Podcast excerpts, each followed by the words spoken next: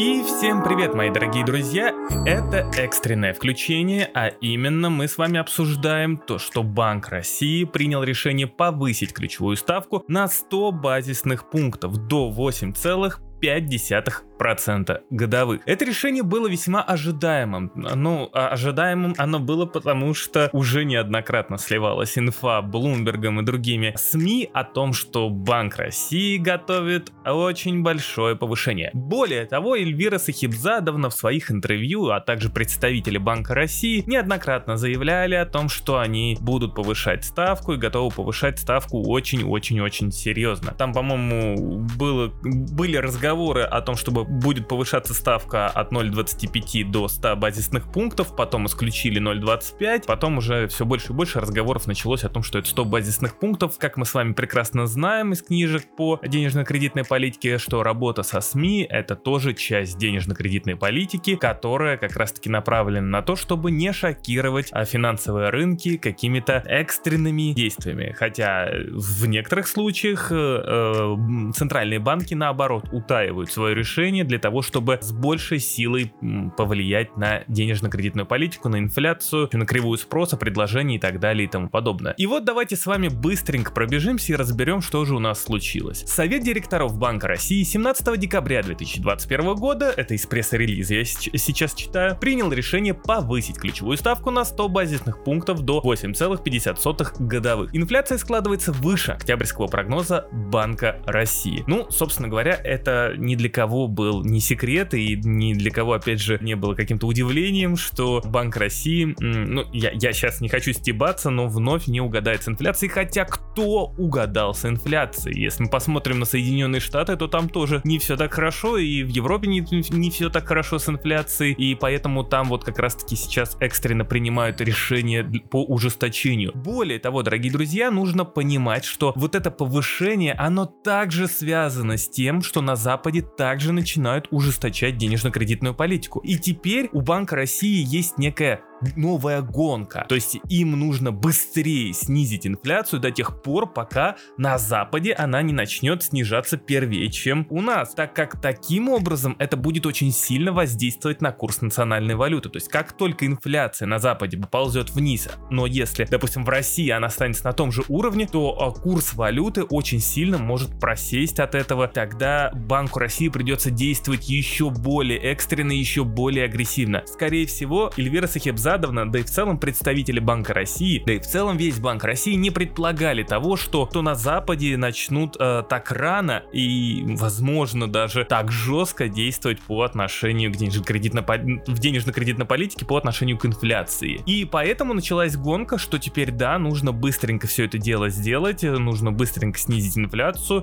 Да, мы видели какое-то замедление инфляции на прошлой неделе, то есть Росстат отчитался, что она снизилась там, по-моему, с 8,3-8,4 до 8 не один, но этого все равно недостаточно, так как если, опять же повторюсь, Банк России не успеет э, как-то скоординировать свою денежно-кредитную политику и направить ее против роста инфляции первее, чем на Западе, то курс валюты может э, резко обвалиться, ну, начать падать, и это будет вызывать, опять же, рост цен.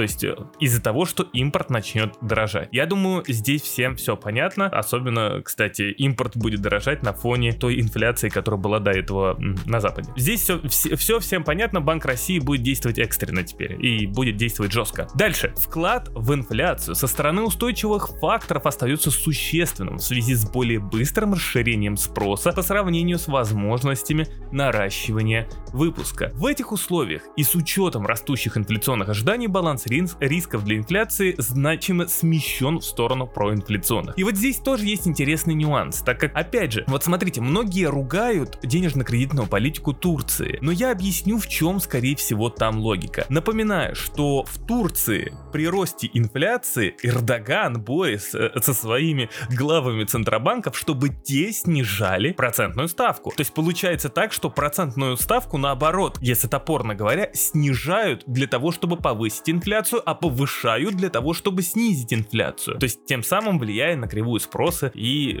предложения. И здесь получается интересный момент. А мы говорим про то, что вклад в инфляцию со стороны устойчивых факторов остается существенным в связи с, с более быстрым расширением спроса по сравнению с возможностью наращивания выпуска. Так вот и в Турции плюс-минус то же самое. Эрдоган пытается, конечно, это должен не он пытаться делать, а должен э, пытаться делать это глава Центробанка или в целом представитель Центробанка Турции. Он пытался э, воздействовать на Центробанк, чтобы те снизили процентную ставку для того, чтобы увеличить выпуск. Но инфляция на этом фоне продолжала расти. А самое главное, курс валюты турецкой национальной продолжил падать, что на самом деле сыграло, а, то есть задумка была хорошая, но сыграла очень против Эрдогана, так как из-за падения курса пришлось и там, по-моему, минимальный размер оплаты труда даже увеличивать в два раза в 2022 году. То есть э, тем самым Эрдоган раскрутил инфляционную спираль. Но задумка была в том, чтобы снизить как раз-таки ставку для того, чтобы увеличить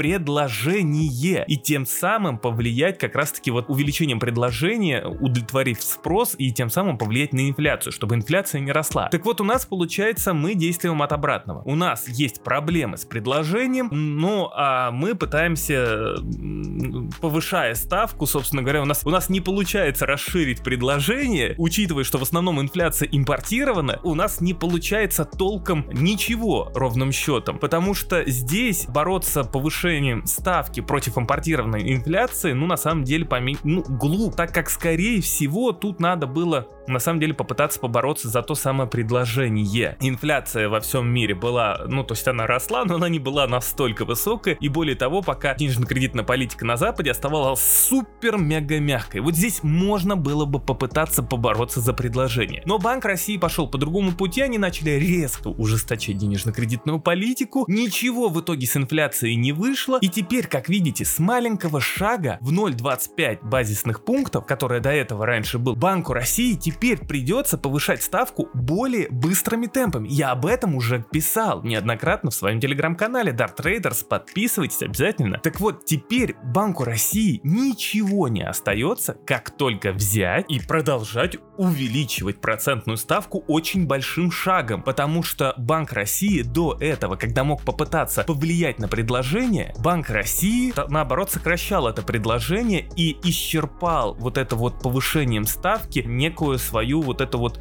а, силу процентного канала. И теперь нужно увеличивать более быстрыми темпами. Поэтому не удивлюсь, если мы и дальше увидим по проценту, а может быть и даже больше, если инфляция не начнет снижаться, а скорее всего она не начнет снижаться до, может быть, как раз таки февраля минимум. Поэтому когда будет следующее заседание в феврале, скорее всего, мы можем увидеть тоже повышение ставки где-то минимум на 100 базисных пунктов. И это никак не решает никакую проблему. Но главный тезис, я надеюсь, вы поняли, что сейчас важно следить за этой гонкой. То есть, если на Западе инфляция начнет снижаться, а в России не начнет, то значит курс национальной валюты России будет падать. А я теперь переключаюсь на пресс-конференцию Эльвиры Сахибзадовны, то есть я буду сидеть ее ждать для того, чтобы вам текстовой трансляции в телеграм-канале ее представить. Спасибо за внимание и услышимся.